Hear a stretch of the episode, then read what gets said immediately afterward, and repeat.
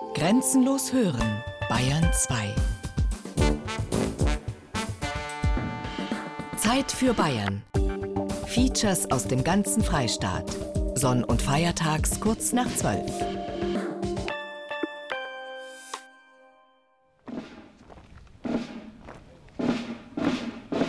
André, enfin Aubergiste et chef des révoltes et condamné à mort. Garde à vous À droite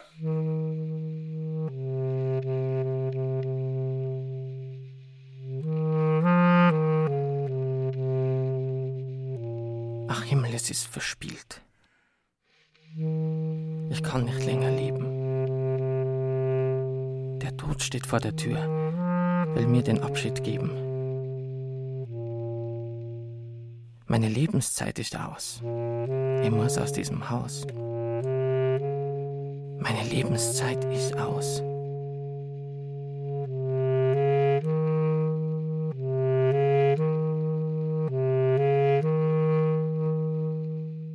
Das Sterben Andreas Hofers wurde ja sehr bald ausgeschmückt. Er verweigerte die Augenbinde, denn er wollte aufrecht in den Tod gehen. Er gibt selbst den Schießbefehl. Er sagt, ach, wie schießt ihr schlecht. Er gibt dem Beichtvater den Rosenkranz. Und wenn man nachschauen will, wer eigentlich nun historisch diese Dinge verbürgen kann, dann findet man Ohrenzeugenberichte. Ist alles dazu erfunden worden später und lässt sich historisch überhaupt nicht belegen.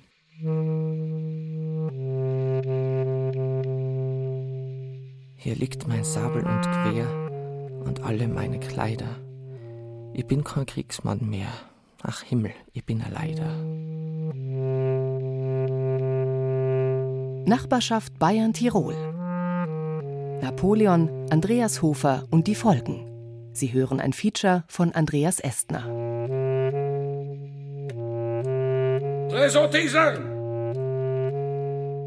Armes Enjouez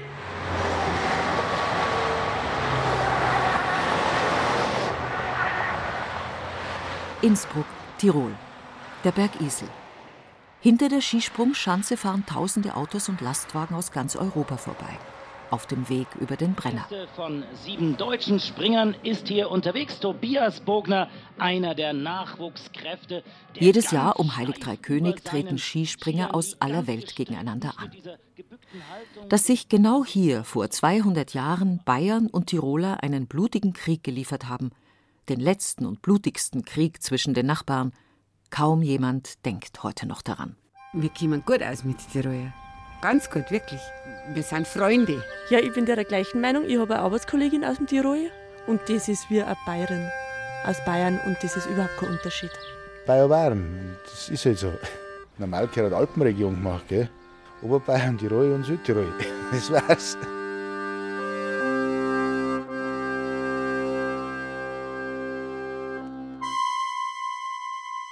...1809, Kriegszeit nimmt bei mir seinen Anfang und dem ganzen Vaterland. Selbiges Jahr war ein rauer Winter. Die Gewässer als Donau und Altmühl machen durch den Eisstoß großen Schaden. Häuser und Mühlen stürzen ein. Eine Zerstörung folgte der anderen. Doch war es das Blut am meisten, was da geflossen war. Trotz der Geschehnisse vor 200 Jahren sind wir sehr verbunden mit den Bayern. Wir haben ein ganz ein gutes Verhältnis und deswegen fühlen wir uns auch zugleich nicht nur Tiroler, sondern auch Bayern. Bayern sind Süddeutsche und wir sind äh, Südtiroler und so weiter und es ist einfach, wir pflegen das Verhältnis auch immer wieder.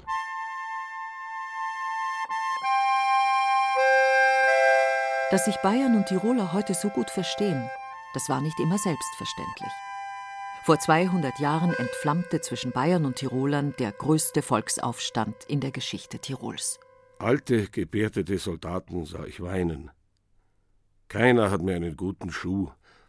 Alles war verrissen und verbrannt. 11. April 1809. Die Stadt Innsbruck wärmt sich in der milden Frühlingssonne. Die Schneefelder auf den Berggraten glänzen weiß, darüber endlos blauer Föhnhimmel. Weiß-Blau, die bayerischen Farben. Auch die Farben der königlich bayerischen Kreisstadt Innsbruck. Schon seit drei Jahren sind die rot-weißen Fahnen des Hauses Österreich verschwunden.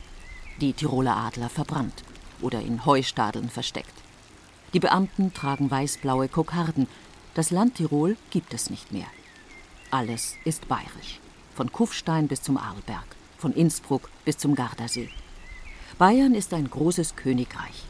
Wohin man schaut, weht die weiß-blaue Fahne. Alles gehört dem bayerischen König in München. Doch von kerngesunder, königlich bayerischer Behaglichkeit kann in dem neuen Reich keine Rede sein. Am Horizont dieses milden, weiß-blauen, königlich bayerischen Apriltages wartet ein wütendes und finsteres Gewitter, von dem sich das Land lange nicht erholen wird. In der Nacht auf den 12. April 1809 bietet sich der bayerischen Kreisstadt Innsbruck ein gespenstisches Wetterleuchten, das den königlich bayerischen Soldaten förmlich das Blut in den Adern gefrieren lässt. Auf den Anhöhen rund um die Stadt lodern Feuer in die Dunkelheit. Eins nach dem anderen. Ein ganzer Kranz aus Wachtfeuern. Noch Mitternacht geschieht bei uns der Aufbruch. Aus ähnlichstem Antrieb, welcher schon lang auf unseren Herzen lodert. Um uns Bälder von den Bayerischen loszureißen, so nimmt unser gefährliches Schicksal den Anfang. Der Kelch ist eingeschenkt. Wer ihn austrinke, das weiß Gott. Um 5 Uhr früh stehen 6000 Tiroler Bauern auf den Anhöhen rund um Innsbruck. Es beginnt der große Sturm auf die Stadt. Ein Heer von Schützen, Bauern, Knechten und Handwerkern stürmt die Innenbrücken, die Gassen und Bürgerhäuser. Bayerische Fahnen brennen. Wie losgebundene, wütende Kettenhunde liefen sie schauerlich jauchzend Straßen und Gassen durch und schossen bald da, bald dort auf ein Fenster hinauf. Augenblicklich mussten ihnen alle Haustüren geöffnet werden.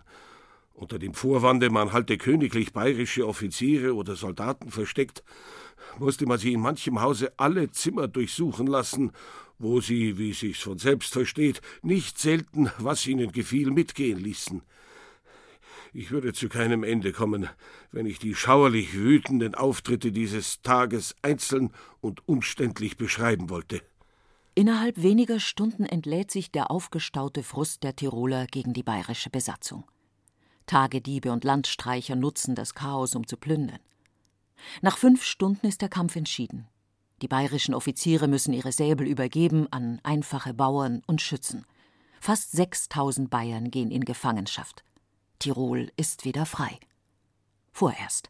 Auf allerhöchsten königlich-kaiserlichen Befehl sollen überall Andachten und Kreuzgänge angestellt werden zur Danksagung. Dieser Befehl soll durch Ordonnanz von Gericht zu Gericht eiligst befördert werden. Sterzing am 13. April 1809. Gezeichnet Andreas Hofer, Samtwirt, vom Haus Österreich erwählter Kommandant. Innsbruck ist wieder tirolisch. Die Stadt aber wurde arg in Mitleidenschaft gezogen von Tausenden, die durch die Gassen tobten und viele Bürger waren entsetzt. Für die Tiroler Landbevölkerung dagegen war es ein Befreiungsschlag von den bayerischen Herrschern. Die Bohrfocken, die Saubayern, waren ihnen verhasst bis aufs Blut. Der Bayer hat das Land verheert, wie eine Sau die Flur zerstört. Franz, leg dem Riesel Ringe um, damit er nimmer wählen kann.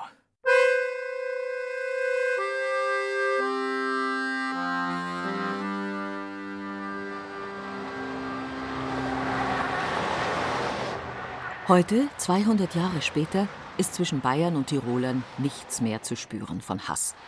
Die Verbindungen zwischen den Nachbarn sind eng und seit die Grenzübergänge nicht mehr kontrolliert werden, noch enger. Ich bin aus Würgel in Tirol. Und ich bin aus Oberaudorf in Bayern.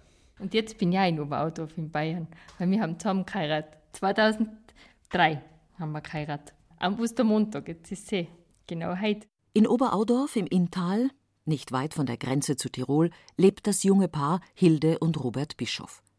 Seit sechs Jahren sind die zwei verheiratet. Darüber redet heute kaum noch jemand. Seit die Grenzen offen sind, ist es ganz normal, dass Tiroler und Bayern grenzübergreifend heiraten. Das ist halt einfach jetzt, wenn man in ein anderes Nachbardorf fährt und genauso wäre er zu uns rübergefahren, Und, und das ist einfach früher ein normalerer Austausch ohne Barriere im Kopf. Die ist halt jetzt einfach weg. Das ist für uns, die da in der Region wohnen, sehr angenehm. Ja, da sind einige im Dorf, die grenzübergreifend geheiratet haben oder, oder auch von uns halt, dass ein paar umgezogen sind. Also das ist eigentlich schon relativ normal oder ist keine Rarität. Es war immer schon ein Austausch halt mit Arbeitsplätzen und, und so Geschichten war immer schon da. Also weiß ich schon lange und sogar, wo es die Grenze noch gegeben hat, waren die Westbaufahrerinnen aus Tirol natürlich bei uns in der Dorfdisco gern gesehen. Den Austausch zwischen Oberbayern und Tirolern gab es immer schon, auch wenn die Staatspolitik im Lauf der Jahrhunderte die Völker immer wieder gegeneinander ausspielte. Tirol und Altbayern sind von jeher kulturell eng miteinander verbandelt, denn schließlich wurde auch Tirol im Mittelalter von den Bajuwaren besiedelt beim Musikmachen, wenn Barre und die Ruhe benannt, dann wird es auch was, ja. Oder es hat auch früher Intaler Tracht gegeben. Das war eigentlich auch vorher mal ein gemeinsames Ding. Mir hat das auch total gefreut, wie ich rausgekommen bin. Und heraus gibt es auch ein Kassedel. Und ich habe auch einen Robert im Kassedel geheiratet. Du kannst das gewohnt Enten und Renten haben und das schaut für mich gleich aus. Kassedel, das ist eine Festtracht für Frauen und Mädchen. Trotz aller Gemeinsamkeiten und offener Grenzübergänge die politische Grenze zwischen den Staaten ist noch deutlich zu spüren. Die Mentalitäten sind ziemlich nah verwandt, aber halt der Hintergrund von der Schulausbildung auch in geschichtlicher Hinsicht, das ist ja gerade über Inn um und äh, die, die einen haben die österreichische Geschichte, wir haben deutsche Geschichte im Prinzip. Also das ist schon für mich ein durchaus anderer Blickwinkel. Bei mir war das ziemlich krass eigentlich, wo ich die Cousine von der Hilde kennengelernt habe. Ja, die Hilde ist jetzt mit einem Deutschen benannt. Als aufgewachsener Bayer, da schrickt man fast, wenn man jetzt für einen Deutschen gehalten wird. Also man kommt sich da selber irgendwie weiter vor, obwohl man denkt, man ist ja da ganz nahe dran. Aber man ist ja natürlich schon mentalitätsmäßig und so schon ziemlich nah verwandt oder eigentlich am nächsten verwandt halt von alle. Die Nachbarn verstehen sich obwohl in Tirol das Gedenken an den Aufstand und die Volkshelden von 1809 bis heute stark gepflegt wird. Eigentlich heißt es auch oft, dass gegen die Franzosen kämpfen. Also da ist Bayern jetzt gar nicht so im Vordergrund. Also ich weiß halt, dass gegen Bonaparte kämpft haben. Das ist freilich leichter, denn die Franzosen sind weiter weg.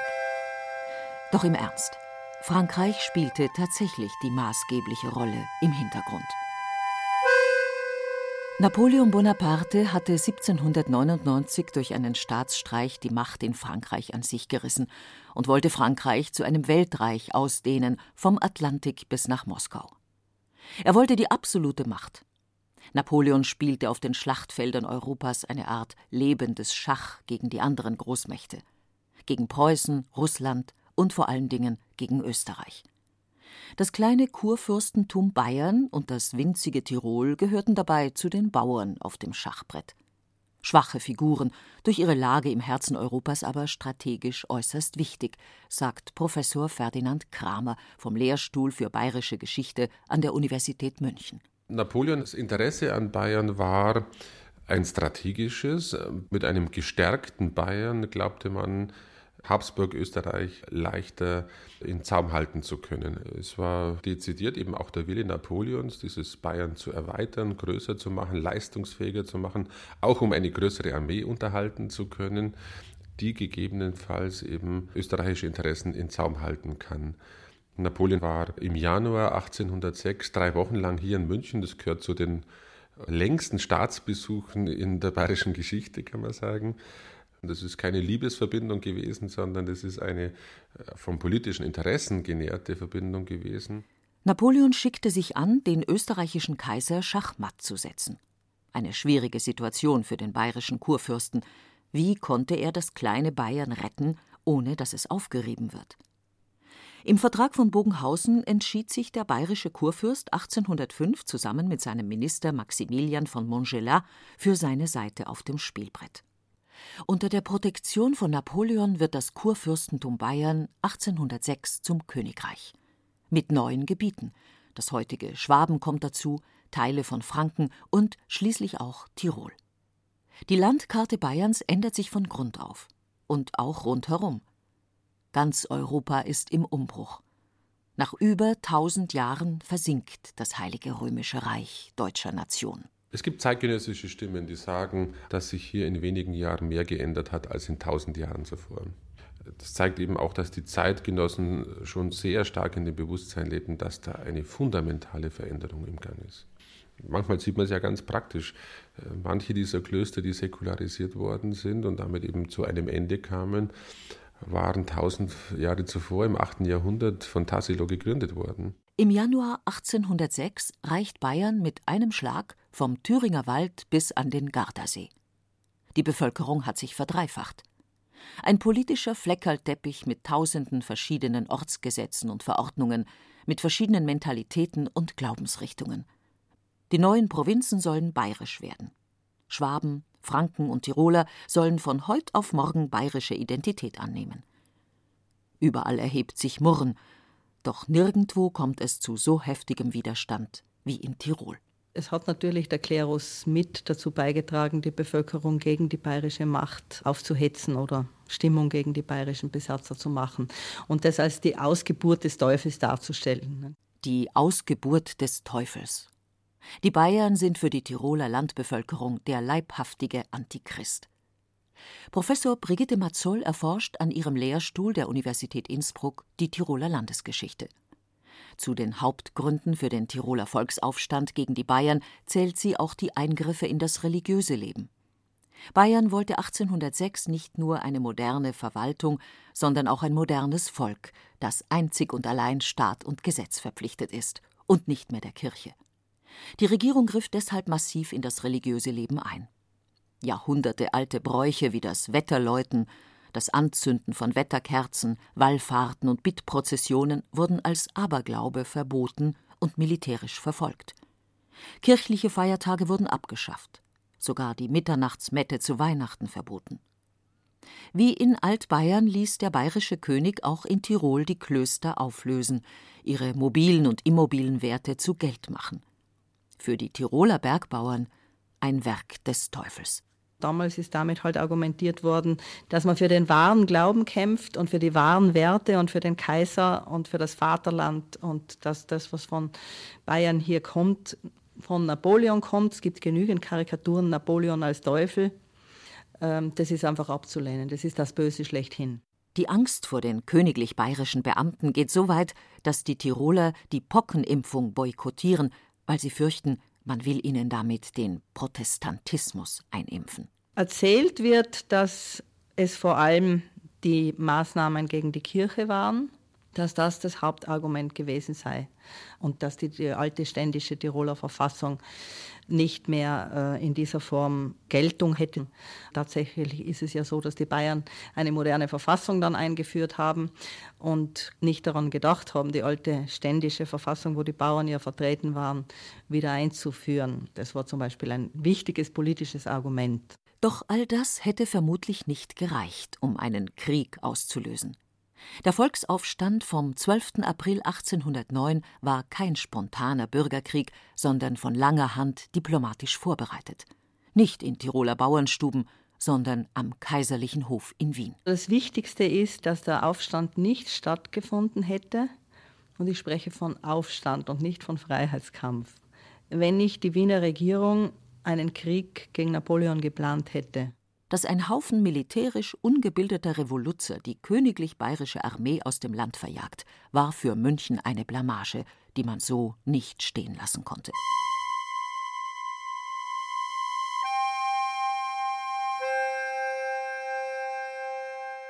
Einer der wenigen bayerischen Soldaten, die festhielten, was damals geschah, war der königlich bayerische Infanterist Josef Teufel aus Essing im Altmühltal. Er beschrieb den brutalen Einmarsch der Bayern im Mai 1809.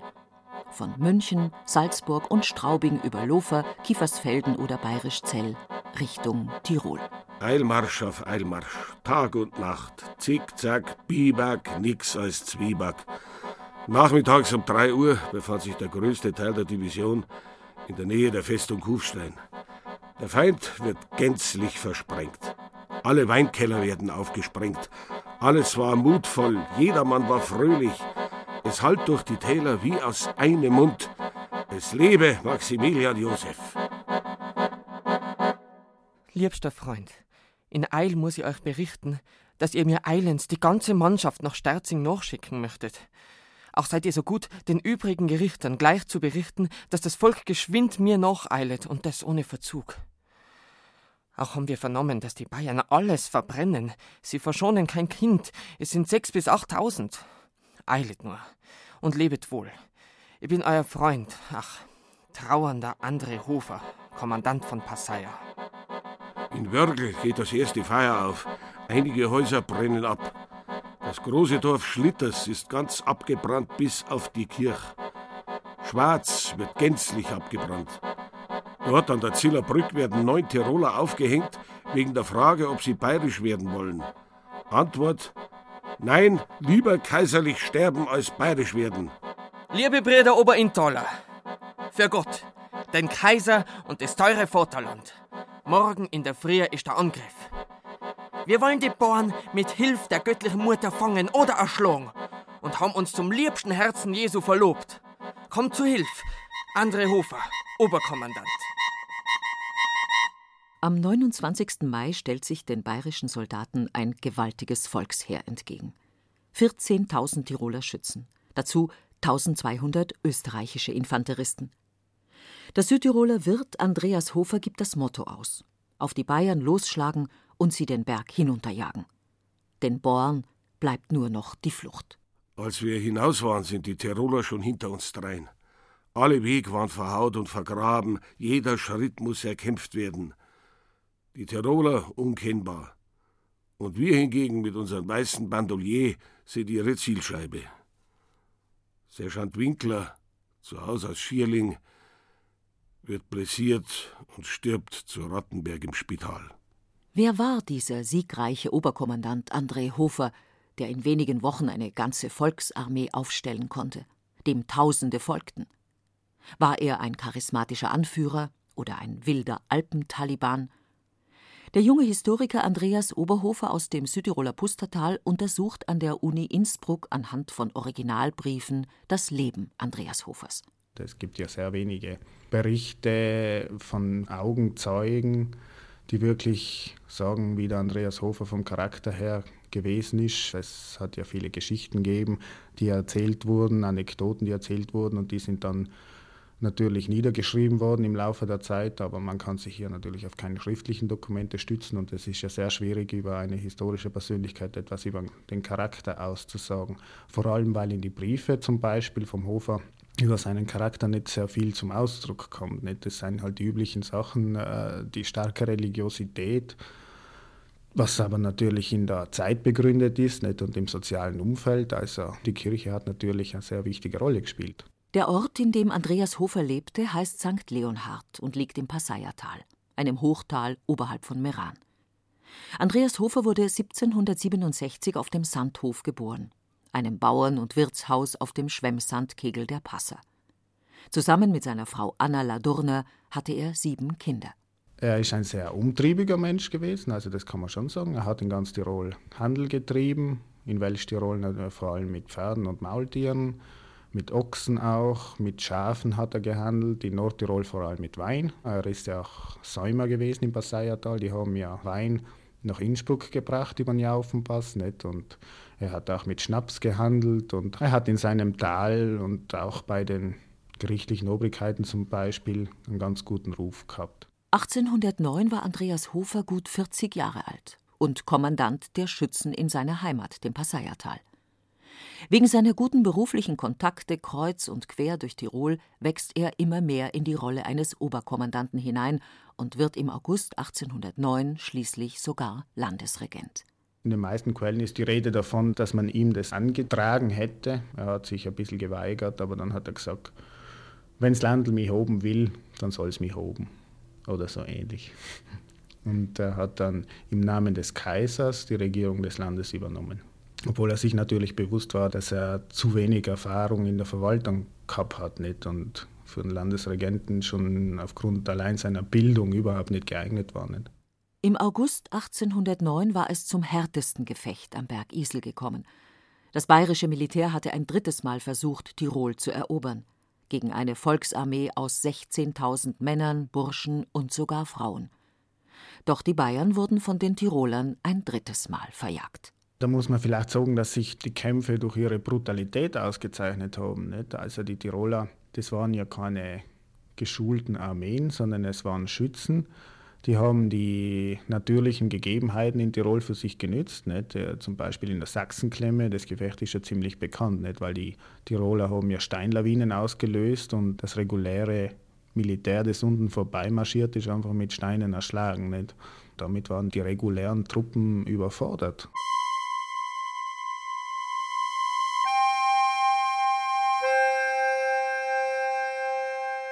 An einem regnerischen, kalten Oktobertag stehen wir beisammen, alle durcheinander. Ober- und Unteroffizier, alle bös und unfreundlich, durch und durch alle vernässt und erkältet.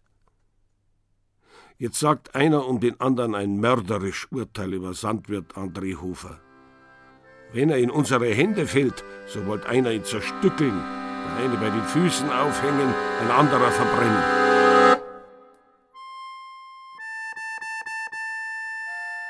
Oktober 1809. Ganz Europa spricht über das kleine, tapfere Gebirgsvolk, das sich nicht unterkriegen lässt, das mit primitiver Kriegsführung professionelle Truppen verjagen kann. Doch jetzt hat sich der Himmel über Tirol verdunkelt. Seit drei Monaten führen die Tiroler ihr Land in Eigenregie. Andreas Hofer versucht zu regieren, mehr schlecht als recht. Denn der Wirt und Viehhändler hat kaum eine Ahnung von der Verwaltung eines Landes. Trotz der Erfolge, jetzt im Oktober 1809, muss auch er begreifen, dass ein Weiterkämpfen sinnlos ist. Napoleon selbst schickt 40.000 Soldaten. Der Hofer selber war schon eher der Mensch, der immer zur Ruhe geneigt hat und der schon eingesehen hat, dass die ganze Verteidigung keinen Sinn mehr hat, aber die Leute in seinem Umfeld, die waren einfach zu stark. Nicht? Die haben immer wieder gestachelt. Der Hofer schreibt selber, man hat mir warmes Blei angetragen, also sie hätten ihn vielleicht wirklich erschossen. Das letzte Aufgebot der Tiroler wird überrannt. Die Schützen fliehen. Und auch Hofer flüchtet in die Berge. In einem Heustadel nahe der Pfandleralm versteckt sich der Oberkommandant mit seiner Frau, einem Sohn und seinem Schreiber wochenlang, bis er verraten wird. In einer Januarnacht umstellen 600 Soldaten den tief verschneiten Heustadel. Der Schreiber von Hofer, Cajetan Swed, beschreibt später die gespenstische Winternacht. Um halb vier Uhr in der Früh erwachte ich vom Schlafe und betrachtete die schimmernden Sterne, den bleichen Mond. Da hörte ich von weitem die in dem gefrorenen Schnee krachenden Schritte. Noch getraute sich keiner in die Hütte einzudringen, Wohl aber trat Hofer unerschrocken heraus und fragte, ob jemand Deutsch verstehe. Als der Adjutant sich näherte, sprach Hofer: Tun Sie mit mir, was Sie wollen, doch für mein Weib, mein Kind und diesen jungen Menschen bitte ich um Gnade, denn sie sind wahrhaftig unschuldig. André Hofer, l'aubergiste et chef des révoltes, est condamné à mort. Garde à vous! À droite! Am 20. Februar 1810 wird Andreas Hofer in Mantua hingerichtet und damit zum Märtyrer für die Freiheit Tirols. Ortswechsel. Tramin an der Südtiroler Weinstraße. 200 Jahre später. Tausende Urlauber aus Bayern kommen jedes Jahr hierher. Zum Wandern in den Weinbergen und zum Dörkelen. Und wenn sich auch manche Bayern benehmen, als ob ihnen dieses Land irgendwie gehöre, kein Südtiroler würde heute noch gegen sie kämpfen. Ganz im Gegenteil. Wir haben ja fast die gleiche Kultur und die Sprache und das Blut auch in den Adern. Nicht? Die Zuneigung zu den Bayern ist groß. Schon um 1900 trug Bozen den Spitznamen Ostermünchen, weil viele Bayern ihren Osterurlaub hier verbrachten. Auch im Rathaus sind die Bayern geschätzt. Tramin hat sogar eine bayerische Partnerstadt, die Stadt Mindelheim im Unterallgäu. Der Bürgermeister von Tramin, Werner Di Sertori, ist stolz darauf und er schenkt dem einen oder anderen bayerischen Gast schon mal einen blauen Bauchschurz oder eine Flasche Gewürztraminer aus seinem eigenen Weinberg. Doch der Bürgermeister erinnert sich auch gern an die Geschichte. Wenn er am Schreibtisch sitzt, dann schaut ihm ein bärtiger Mann in Tiroler Tracht über die Schulter, in Öl gemalt. Für mich persönlich bedeutet Andreas Hofer sehr viel Gerade durch sein heldenhaftes Verhalten hat er eigentlich vor seinem Tod zum Symbol des Widerstandes gegen jede Fremdherrschaft und Unterdrückung in Tirol geworden. Für mich selber ist er ein Vorbild, für uns ist er eine historische Figur und die soll nicht in Vergessenheit geraten. Werner Di Sartori hat das Konterfei Andreas Hofers nicht nur an der Wand hängen, er trägt es sogar auf dem Ziffernblatt seiner Armbanduhr. Der Held ist immer dabei. Der Traminer Bürgermeister ist ein Andreas Hofer Verehrer und er ist ein Bayern Verehrer. Beides schließt sich heute nicht mehr aus, sagt er und zwinkert. Im Gegenteil, die Bayern sind für ihn ein Vorbild, sagt er, vor allem wenn es darum geht, das eigene Land zu lieben und die eigenen Volkshelden. Werner Dissertori wünscht sich für Südtirol eine eigene Landeshymne, so wie in Bayern die bayerischen Freunde. Ich bin ja bereits seit sieben Jahren immer fleißig dabei beim politischen Aschermittwoch und da gefällt mir immer wie zum Abschluss, da wird die bayerische Landeshymne gesungen und danach wird die deutsche Nationalhymne gesungen, aber erst wird die bayerische Landeshymne gesungen und so soll das auch bei uns sein. Wir haben nichts gegen die italienische Hymne von Mamelle natürlich, aber wir wollen eine eigene haben, so wie die Bayern ihre eigene haben, die Nordtiroler eigene, so wollen auch wir Südtiroler unsere eigene haben und da das im Landtag ja mehrmals leider, muss ich sagen, aus welchen Gründen auch immer abgelehnt worden ist, haben wir gesagt, wir wagen jetzt einen Vorstoß von Druck für die Gemeinden. Der Traminer Bürgermeister hat gemeinsam mit Kollegen aus den Nachbargemeinden vom Südtiroler Landtag gefordert, dass das Andreas Hofer Lied zu Mantua in Banden als Südtiroler Landeshymne eingeführt werden soll. Genauso wie im österreichischen Nordtirol. Doch der Vorstoß wurde abgelehnt, denn schließlich gehört Südtirol seit 90 Jahren zu Italien. Hier gilt die italienische Hymne. Doch das hat die Bürgermeister nicht entmutigt. Kurzum ließen sie das Hoferlied zur Gemeindehymne erklären. Natürlich haben wir gesagt, das passt jetzt sehr gut im Jahr 2009 als eine besondere Initiative zum Andreas Hofer Gedenkjahr, 200 Jahre Tiroler Freiheitskampf. Das ist einmal ein wichtiger, besonderer Anlass. Ein weiterer Anlass ist, dass wir hier ein politisches Zeichen setzen, dass eben dies und jenseits des Brenners ein und dieselbe Landeshymne offiziell werden soll. Wir wollen da Druck ausüben und dass Nord- und Südtirol ein weiteres Stück näher zusammenwachsen sollen.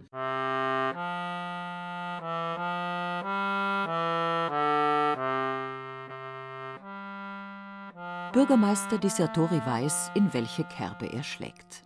Denn dass Südtirol seit 1919 nicht mehr zu Österreich gehört, darunter leiden bis heute manche Südtiroler. Das Andreas Hofer-Lied hat eine hohe Symbolkraft. Die Figur Andreas Hofers steht für ein freies, vereintes Tirol. Dass Hofer 1809 niemals gegen Italiener gekämpft hat, sondern gegen Bayern und Franzosen, wird unter den Tisch gekehrt. Eine Tatsache, die nicht neu ist, sagt die Historikerin Brigitte Mazzoll von der Uni Innsbruck. Man vermischt inzwischen die ganze Geschichte von Franzosen und Bayern mit dem Erzfeind Italien obwohl die ganze Frage Italien ja überhaupt keine Rolle gespielt hat, 1809. Und ab dem Ersten Weltkrieg ist es dann überhaupt nicht mehr zu trennen. Dann steht Andreas Hofer für die Trennung des Landes und für diese große Wunde, also das geteilte Tirol. Andreas Hofer ist politisches Kleingeld, sagt die Historikerin. Seit der Teilung Tirols 1919 wird Hofer vereinnahmt und instrumentalisiert. Für politische Zwecke aller Art. Im Austrofaschismus ist der Andreas Hofer ein aufrechter Österreicher, katholisch, österreichisch gesinnt. In der Zeit des Nationalsozialismus ist er der erste aufrechte Deutsche. Eigentlich war er immer schon ein deutscher Held. Mit Österreich hatte er eigentlich überhaupt nichts am Hut, sondern wofür er gekämpft hat, war das deutsche Vaterland und eben von Habsburg verraten und verkauft. Und nach 1945 äh, ist es wieder diese Mischung zwischen dem Südtirol-Problem, dann vor allem in den 50er Jahren. Und seither ist es ein Amalgam von Südtirol-Problem und 1809 Problematik. Das Leben und Sterben Hofers wurde so im Lauf der Jahrhunderte gespickt mit Mythen und Legenden, die die Historiker erst jetzt auseinanderfädeln. Das Sterben Andreas Hofers wurde ja sehr bald ausgeschmückt. Und es gibt bestimmte Topoi, die mit diesem Sterben verbunden sind. Er verweigerte die Augenbinde, denn er wollte aufrecht in den Tod gehen. Er gibt selbst den Schießbefehl. Er sagt, ach, wie schießt ihr schlecht. Er gibt dem Beichtvater den Rosenkranz. Und wenn man nachschauen will, wer eigentlich nun historisch diese Dinge verbürgen kann, dann findet man Ohrenzeugenberichte, die selbst aber sagen, genau genommen weiß man es nicht, aber es wird erzählt.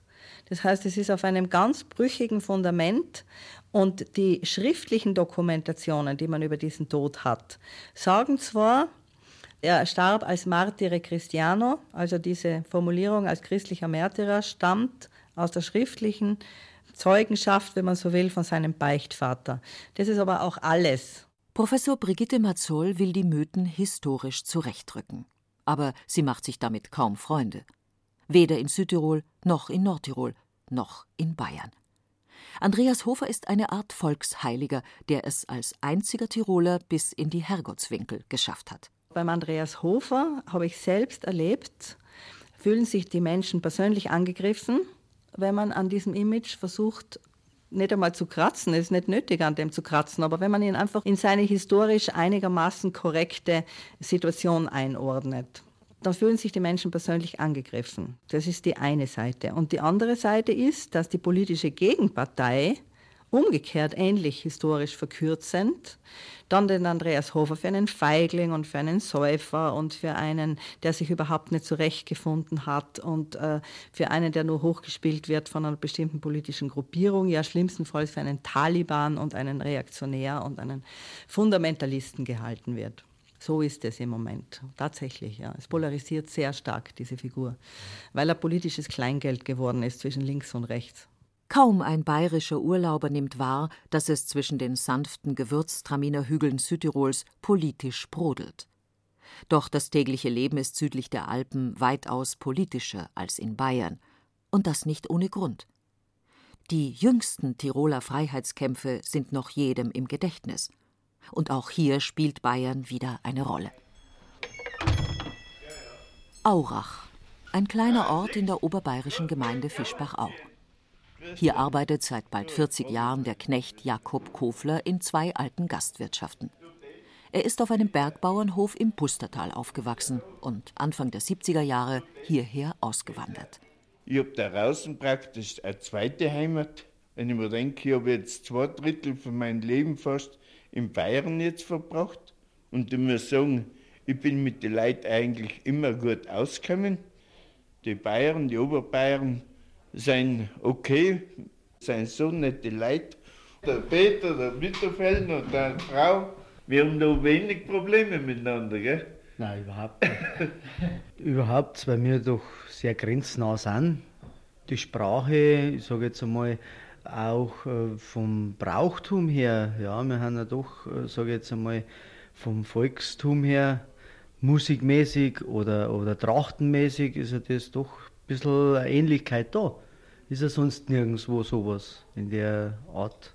Findet man ja das nicht. Jakob Kofler ist einer von hunderten Südtirolern, die in den 60er und 70er Jahren nach Bayern auswanderten. Als Arbeiter hast du da drin null Chancen gehabt. Und ich bin auch durch einen Spätzl rausgekommen. Weil ich mir denkt, warum soll ich da drin miteinander gehen? Praktisch nicht einmal als Straßenfeger hast du auch weggekriegt, weil das haben auch die anderen, die guten Job haben, da die eigentlich alle weggenommen.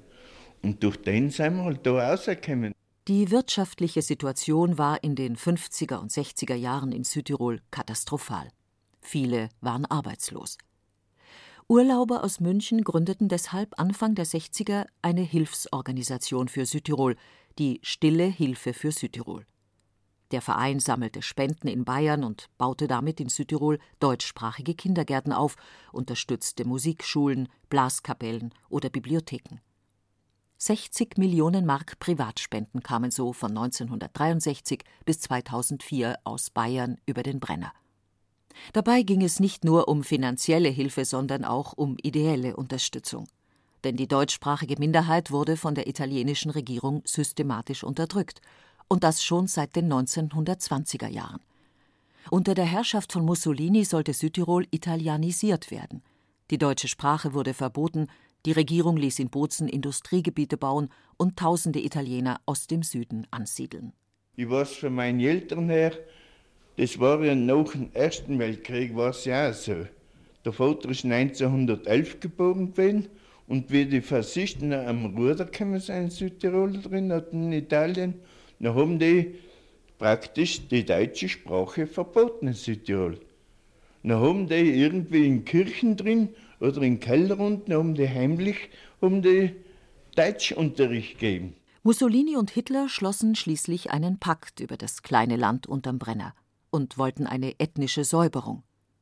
Jeder Südtiroler Bürger musste 1939 entscheiden, ob er ins Großdeutsche Reich umsiedeln oder ob er dableiben und italienisch werden will. Eine Entscheidung zwischen Teufel und Belzebub. Nach Kriegsende 1945 hatten viele Südtiroler dann die Hoffnung, dass es wieder besser werden und ihr Land bestenfalls sogar wieder zurück zu Österreich kommen würde. Doch im Pariser Vertrag wurde Südtirol 1946 ein zweites Mal Italien zugesprochen. Die Regierung in Rom ließ Südtirol auch in den 50er Jahren weiter italienisieren. Es wurden nur italienischsprachige Kindergärten gebaut, Italiener wurden weiter angesiedelt. Südtiroler hatten kaum Zugang zu Staatsstellen, denn in Behörden und Ämtern war Deutsch verboten. Jakob Kofler musste sich offiziell Giacomo Kofler nennen. Ich habe das selber mitgemacht. Die wollten uns dazu mal das Deutschreden verbieten mit Gewalt.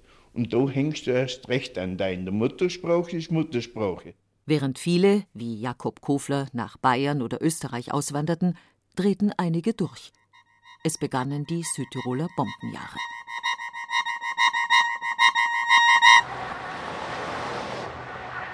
Telfs, eine Kleinstadt zwischen Innsbruck und Landeck in Nordtirol. Hier lebt Siegfried Steger. Er darf seine Südtiroler Heimat seit fast 50 Jahren nicht mehr betreten, denn er gilt in Italien bis heute als besonders gefährlicher Terrorist. Siegfried Steger ist einer der Südtirol-Aktivisten, die in den 60er Jahren versuchten, Südtirol von Italien loszubomben.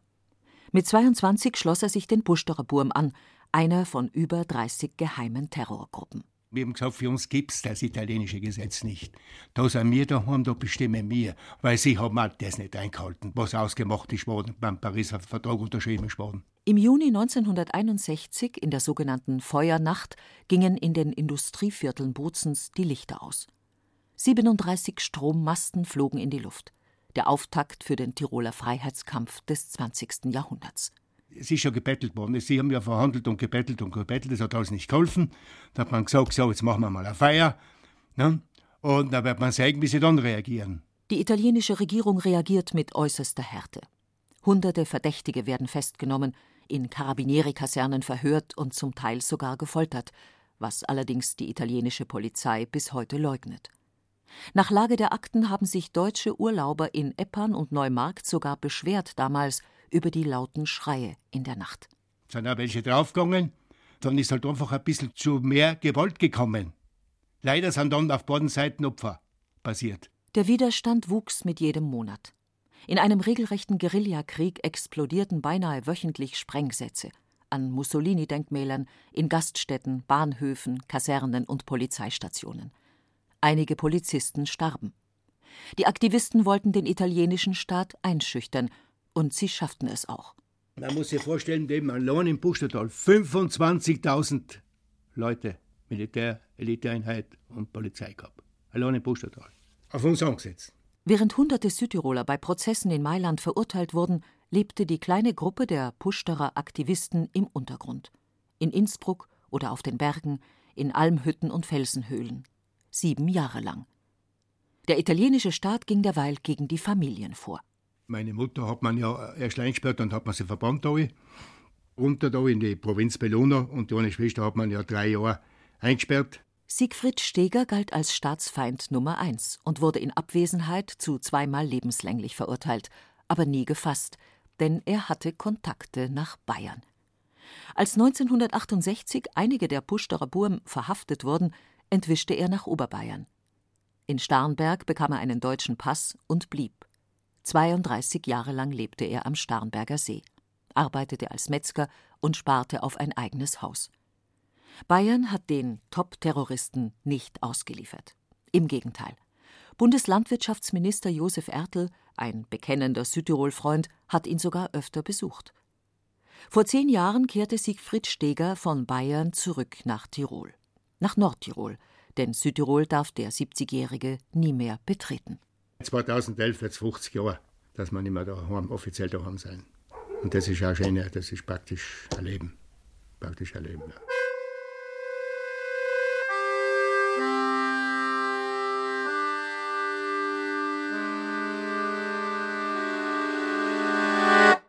Der Kampf um die Freiheit Südtirols ist bis heute nicht erloschen. Wenn auch Südtirol 1972 durch den Autonomievertrag viele Rechte bekam und heute wirtschaftlich glänzend dasteht. Freiheit für Südtirol steht in großen Buchstaben an den Stützmauern der alten Brennerstraße, und auch dabei spielt Bayern wieder eine Rolle. Denn noch immer wünschen sich manche eine Loslösung von Italien und sie sehen dabei den Freistaat Bayern als großes Vorbild und noch mehr sogar als Partner. Wir treffen in Bozen Paul Bacher. Er ist heute Oberkommandant der Südtiroler Schützen und quasi irgendwie auch Nachfolger von Andreas Hofer.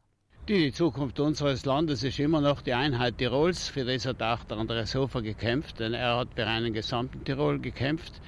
Die Ideallösung wäre, dass sich die Länder der Alpenregion zusammentun. Bayern, Südtirol, Welschtirol und da könnte man eine Alpenregion gründen, wie sie auch bereits unter den Schützen existiert. Bayern, Tirol und Südtirol als Alpenregion. Obwohl Andreas Hofer vor 200 Jahren gegen die verhassten Bohrfacken kämpfte, schwamm drüber. Die Zuneigung zu Bayern ist heute in Südtirol so groß wie nie. Für die Bayern finde ich sehr reizvoll, dass sie die Tradition so hochhalten. Also der Bayer ist viel traditionsbewusster noch wie ein Südtiroler oder ein Tiroler. Der Bayer geht am Sonntag in die Kirche in seiner Tracht, in seiner Montur. Also er reist sogar ins Ausland. Denn wenn Sie nach Rom fahren, sehen Sie sogar die Bayern in die Lederhosen. Und das beeindruckt mich sehr. Also man sieht, dass ein Bayer sehr traditionsbewusst ist. Er haltet die Braucht immer hoch. Und deswegen wünsche ich mir, dass wir mit den Bayern noch enger zusammenrücken. Das ist ein Vorbild, ohne weiteres. Und das wäre ein großes Beispiel, das was sich viele Südtiroler an denen nehmen können. Auch Bayern will nicht immer von Berlin abhängig sein. Wir wollen nicht von Rom abhängig sein und Tirol will auch nicht immer von Wien abhängig sein. Und ich glaube, dass wir die Bedürfnisse der Bevölkerung besser umsetzen könnten, wenn wir da einen Freistaat praktisch in der Alpenregion eine, freie Region gründen könnten. Eine Idee, die auch nördlich der Alpen manche Anhänger hat. Denn schließlich hat auch Bayern 1871 seine Souveränität verloren und leidet immer wieder unter der Dominanz Norddeutschlands. Ein souveräner Freistaat Alpenregion in einem vereinten Europa romantische Träume oder tatsächlich eine reale Möglichkeit? Der Südtiroler Grünen Landtagsabgeordnete und Historiker Hans Heiß sieht dafür keine Chance und noch viel weniger sieht er darin einen Sinn. Ich glaube, wir in Südtirol haben die Aufgabe, diese Autonomie, diese Selbstverwaltung sehr stark zu leben, sehr stark gut zu gestalten. Und wir haben die Aufgabe, mit Nordtirol, mit dem Trentino, mit unseren Nachbarn eine gute, intensive, gedeihliche Beziehung zu entwickeln. Also sozusagen als europäische Modellregion aufzutreten, aber nicht als, als eine Art von Kosovo im Alpenraum, äh, hier Selbstbestimmungstendenzen zu pflegen. Ich glaube, diese Form der Militanz ist überlebt. Sie würde sehr viel Unfrieden im Lande stiften und die Italiener vor allem ganz fürchterlich in Aufruhr bringen. Ich glaube, wir können uns von Italien sehr deutlich abgrenzen durch die Autonomie. Wir haben unsere Kultur sehr gut entwickelt. Wir sehen eine gute Zusammenarbeit mit Österreich als Grundvoraussetzung und das ist das Ziel und nicht irgendwelche Eigenstaatlichkeiten. Die Tiroler Freiheitskämpfe müssen nach 200 Jahren endlich vorbei sein, sagt der grünen Politiker. Auch eine Rückkehr zu Österreich hält Hans Heiß für unwahrscheinlich und für indiskutabel. Ich denke, man muss einfach in der Lage sein, diese mehrfachen Identitäten in sich zu vereinen, zu sagen, okay, ich bin italienischer Staatsbürger, fühle mich aber vor allem regional definiert, habe aber gute Beziehungen zu Österreich, zu Deutschland und fühle mich als europäischer Staatsbürger. Auch wenn das manchen älteren Südtirolern nicht mehr gelingen wird, viele junge Menschen haben damit schon lang kein Problem mehr. Bei ihnen gibt es keine alten Wunden. Wir treffen in Bozen die zwei italienischen Studenten Cesare und Laura. Sie verstehen die Südtiroler, wenn sie dagegen protestieren, dass bis heute in Bozen Mussolini-Denkmäler stehen. Also es ist schwierig, weil äh, die, die Geschichte ist schon gemacht. Also Südtirol ist äh, jetzt Teil von Italien.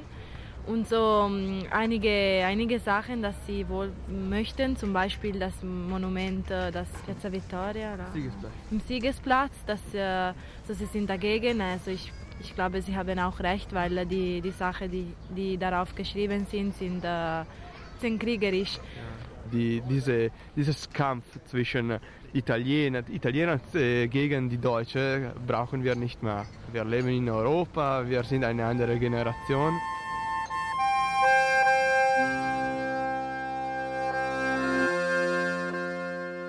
Neben Andreas Hofers Geburtshaus in St. Leonhard im Passaier, oberhalb von Meran, ist ein modernes Museum eingerichtet worden. In vier Sprachen: Deutsch, Französisch, Italienisch und Englisch. In der Stube vom Sandwirt sitzen Touristen, viele davon aus Bayern, essen Kaspressknödel, trinken einen Schoppen Roten und genießen die Schauer, die über ihre Rücken jagen, wenn sie an den großen Helden denken. Das Dorfleben von St. Leonhard aber, das spielt sich woanders ab. Die jungen Passairer sitzen in der Raucherwirtschaft, trinken und rauchen, aber er ist natürlich dabei. An der Wand hängt ein Kalender zum Jubiläumsjahr. Andreas Hofer, der Sandwirt, schaut herunter, wenn ihn die jungen Menschen auch nicht recht beachten. Wenn es um das Grundprinzip geht, dann ist man eigentlich schon stolz, dass der Andreas Hofer ein Passierer ist. Und ähm, dann sagt man, ja, er ist ein Tiroler und er kommt von Inser und Land und so. Aber ähm, man weiß oft noch äh, sicher die Bedeutung eigentlich nicht, was er alles geleistet hat. Und ähm, er ist ein Tiroler und er ist ein Passierer, aber es ist irgendwie, bedeutet es nicht irgendwie. Die jungen Frauen im Café kümmern sich wenig um Geschichte und um alte Freiheitskämpfer. Für sie ist das alles weit weg. Andreas Hofer genauso wie die Bombenjahre. Und ob nun Italien in ihrem Bass steht oder Österreich, auch das spielt für sie keine Rolle mehr. Die Grenzen sind offen. Schranken gibt es nur noch in den Köpfen. Sommer, ich kann jetzt nicht sagen, dass es mir jetzt besser oder schlechter gegangen, wenn ich jetzt zu, zu Österreich oder halt eben zu Tirol kehre. Das weiß ich nicht. Das kann ich nicht sagen. Aber halt, wie lange wir dürfen Deutsch reden. Und wie wir sein, nachher ist es eigentlich, passt das schon. Mir ist es eigentlich gleich. Wenn wir jetzt hier zu Italien und Österreich gehören, weil uns geht es da gut, wie es ist. Nein, das ist kein Problem mehr. Es gibt schon, äh, es gibt Alben wie Drehrer, die fanatisch sein oder so und auf den beharren ein bisschen, aber auch, ich sage im Großen und Ganzen ist das kein Problem mehr. Nicht? Und so sitzen die jungen Südtirolerinnen und der bayerische Reporter, schlürfen italienischen Cappuccino, rauchen französische Zigaretten und aus den Boxen sendet der österreichische Rundfunk englische Musik. Und plötzlich verschwindet der Andreas Hofer auf dem Kalenderbild. Er verschwimmt im Zigarettendunst, im Gemurmel junger Menschen, tirolerisch, bayerisch, italienisch. Es ist, als ob er sich verabschiedet.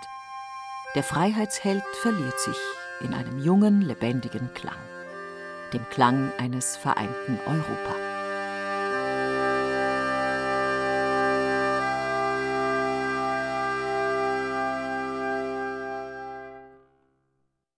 Nachbarschaft Bayern-Tirol. Napoleon, Andreas Hofer und die Folgen. Ein Feature von Andreas Estner. In der Reihe Zeit für Bayern hörten Sie eine Wiederholung aus dem Jahr 2009. Die Sprecher waren Christa Posch, Harry Teschner und Andreas Horn. Ton und Technik Regine Elbers und Regina Stärke. Musik Andreas Estner. Redaktion Gerald Huber.